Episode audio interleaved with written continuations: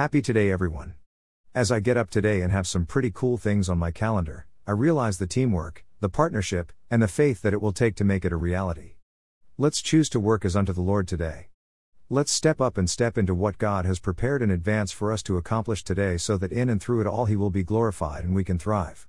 Be it a usability study working with people at work or a core team in preparation for this weekend's training for camps, we need to choose to work together so that we can see it become a reality. Let's choose to believe it even before we are able to see it. Let's choose to have faith that God will take it as a fragrant offering as we choose to live as living sacrifices to Him, and a good measure, pressed down, shaken together and running over, will be poured into your lap. For with the measure you use, it will be measured to you. Let's believe in it even before we are able to see it. Let's make today count. Today's verse of the day. Greater than He cuts off every branch in me that bears no fruit, while every branch that does bear fruit He prunes so that it will be even more fruitful. Greater than John 15:2. Today's post from Be the Dads is Uncommon, Dads 2, Day 3.